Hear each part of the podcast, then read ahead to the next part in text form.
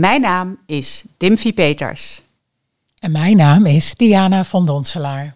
Samen zijn wij de Business Balance Bootcamp. Deze podcast gaan we het hebben over deep listening.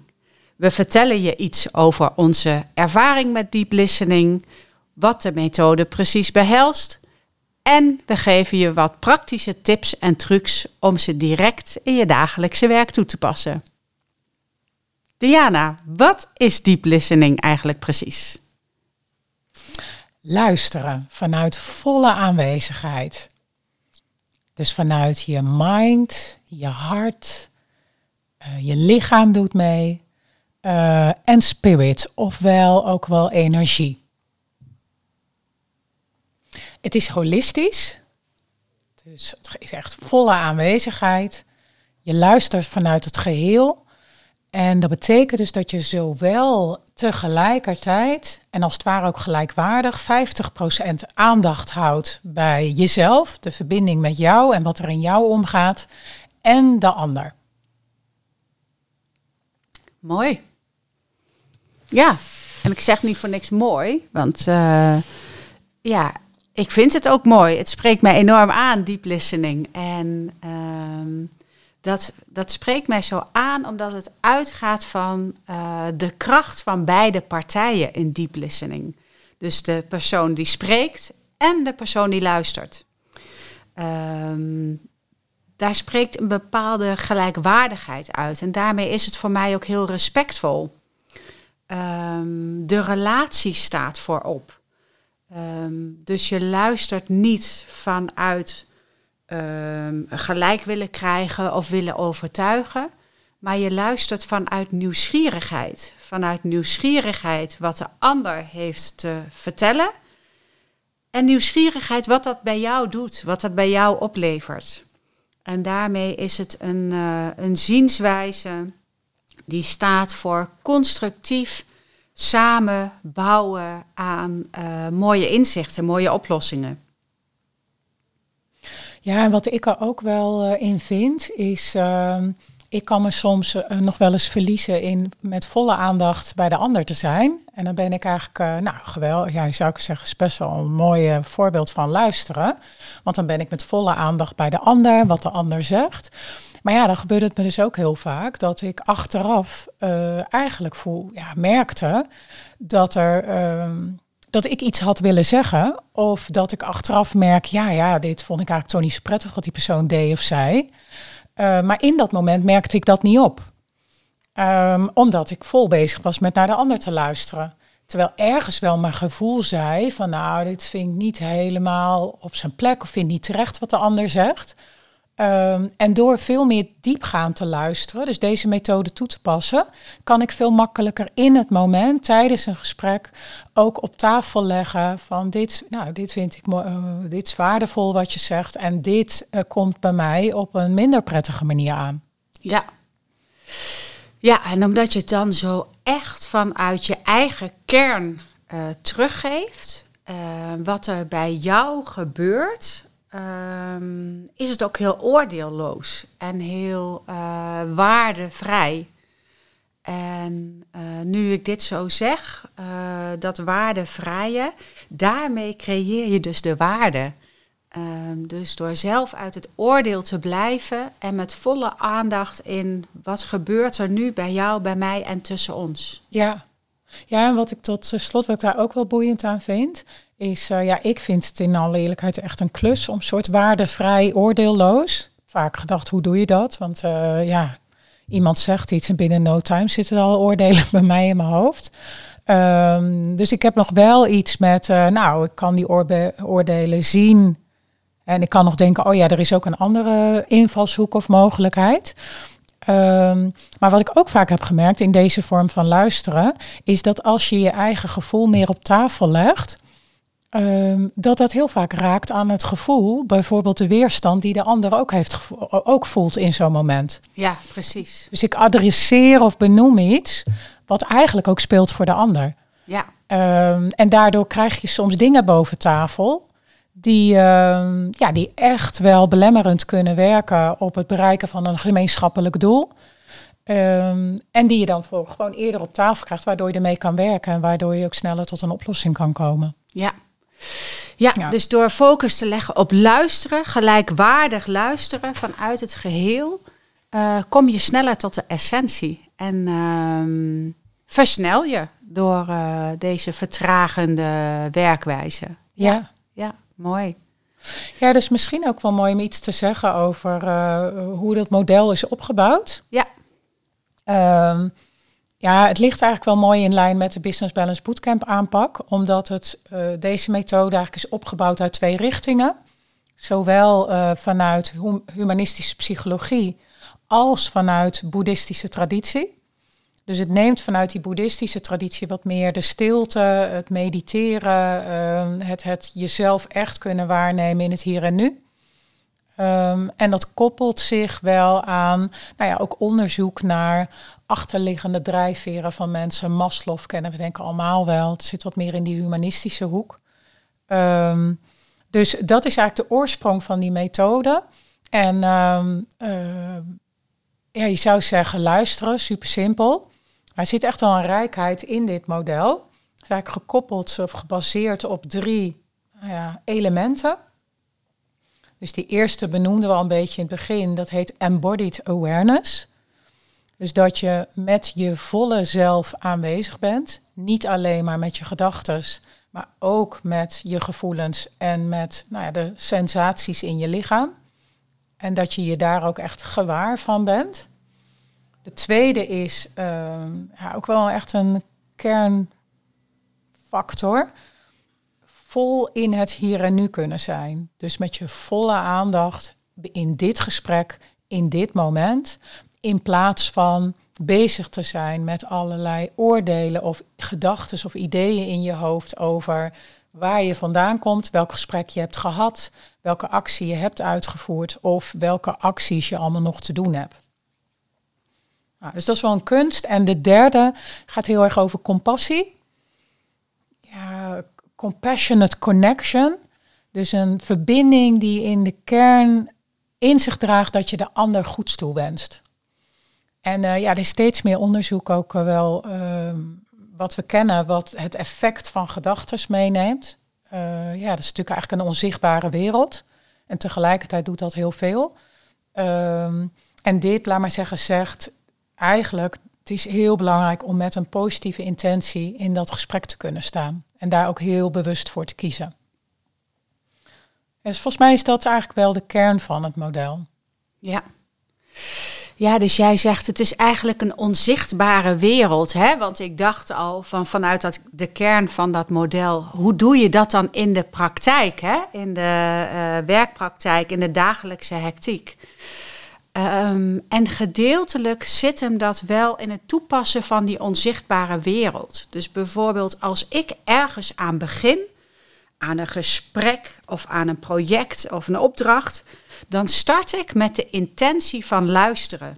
Um, dus als ik begin aan een gesprek, dan um, start ik vanuit het bewustzijn, ik ben hier met alles wat ik heb. Uh, mijn hoofd, mijn hart, mijn lijf, mijn bevlogenheid, mijn begeesterdheid.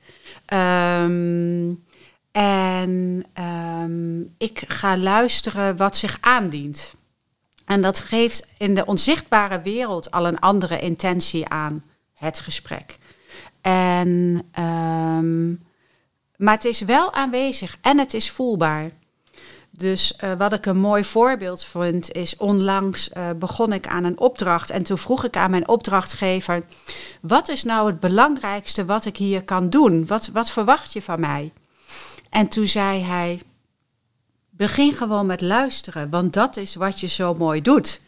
En toen dacht ik: ja, inderdaad, dat is, uh, dat is waar ik voor kom en dat is mijn intentie. Dat doe ik aan het begin en dat doe ik gedurende het gesprek en aan het eind.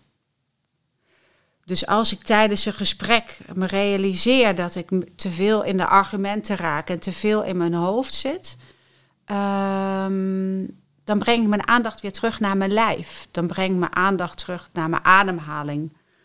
Uh, bijvoorbeeld door uh, mijn handen uh, op mijn buik te leggen of zelfs door de aandacht naar mijn voeten te brengen, even te voelen hoe ik op de grond sta. Um, dus daarmee, dat is misschien ook wel gewoon een praktisch toepasbare tip. Dus uh, wees je bewust dat je ook gedurende het gesprek even afstand kunt nemen van je hoofd. En weer terug kunt gaan naar, naar je lijf en hoe je zit en weer uh, contact daarmee maken. Mij levert het echt op dat een gesprek uh, een andere wending krijgt.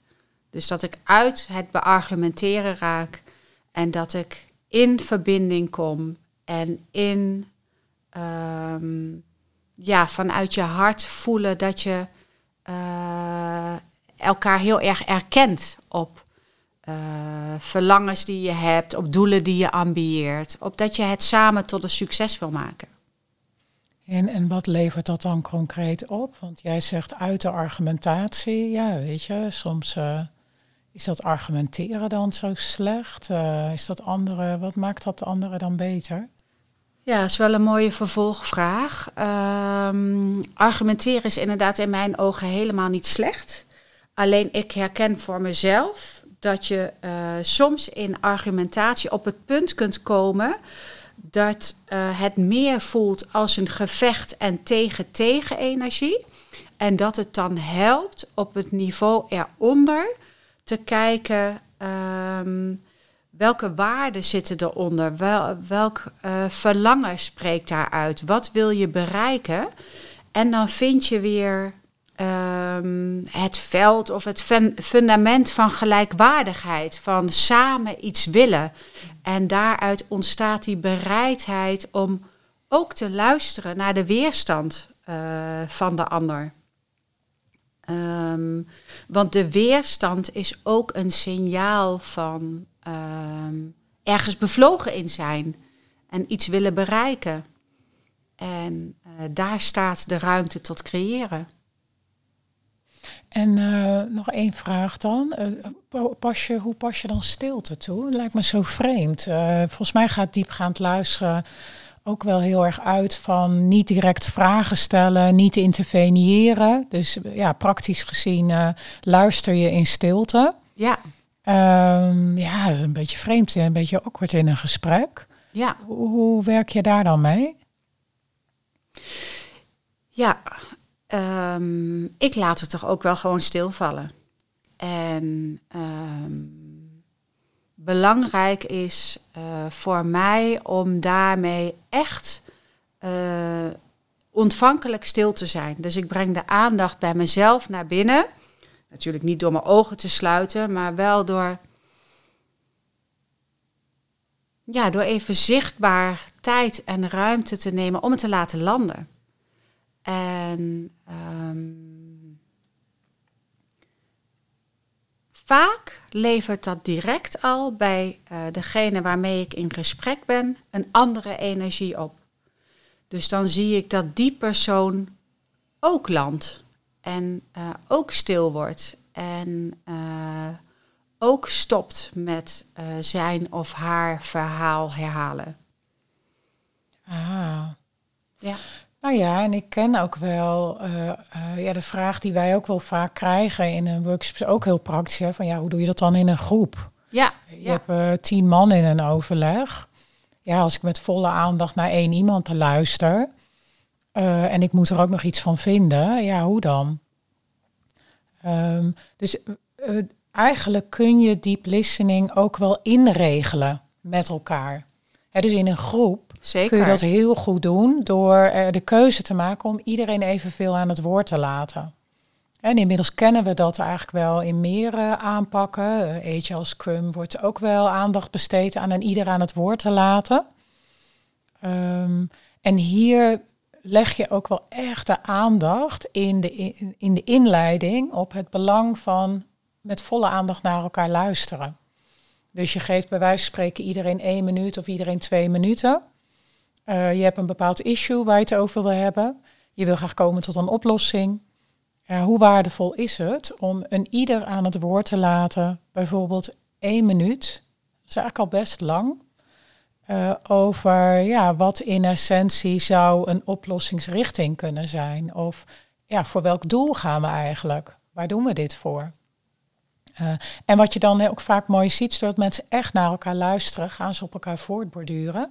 En heb ik het ook al vaak meegemaakt, dat ik niet een oplossing meer hoef te brengen, maar dat tegen de tijd dat we bij de negende of de tiende zijn die zitten delen, eigenlijk de groep al zelf tot een oplossing is gekomen. Uh, dus ja, je versterkt daar enorm je eigen verantwoordelijkheid mee, dat gedeelde eigenaarschap. Ja.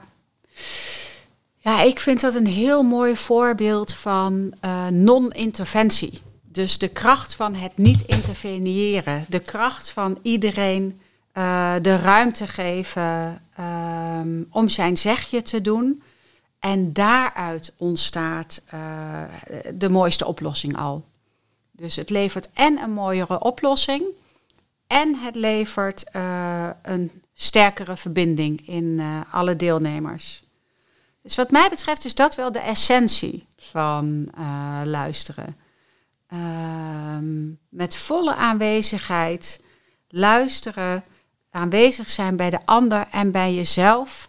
Uh, dan merk je dat er meer gelaagdheid in de kwaliteit uh, van het gesprek en meer gelaagdheid in de kwaliteit van het luisteren komt. En daardoor kom je tot de mooiste resultaten en vaak ook nog in een uh, veel kortere tijd. Nou ja, een beetje in lijn daarmee heb ik ook wel nog een mooi, nou misschien een mooi citaat of een mooi citaat om mee af te ronden. Die ook heel erg gaat over nou ja, de kunst van het luisteren. Mm -hmm. Um, dus the art of listening is to listen to what is said without comparing it to what we already know. So if you compare what you listen to, you distort it.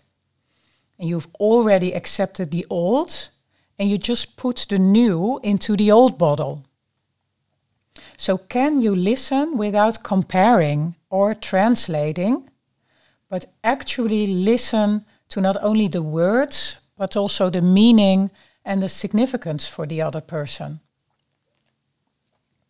Ja, mooi. Ja, dat vat het wel helemaal uh, mooi samen. Dus uh, nou, mooi zo uh, deze eerste podcast over deep listening. Een van de werkwijze, methodes die wij heel graag toepassen vanuit onze visie, vanuit de Business Balance Bootcamp. Wil je hier meer over weten? Kijk dan op onze website www.businessbalancebootcamp.com. En voordat we het afsluiten, nog onze grote dank aan IPMA voor het produceren van deze podcast.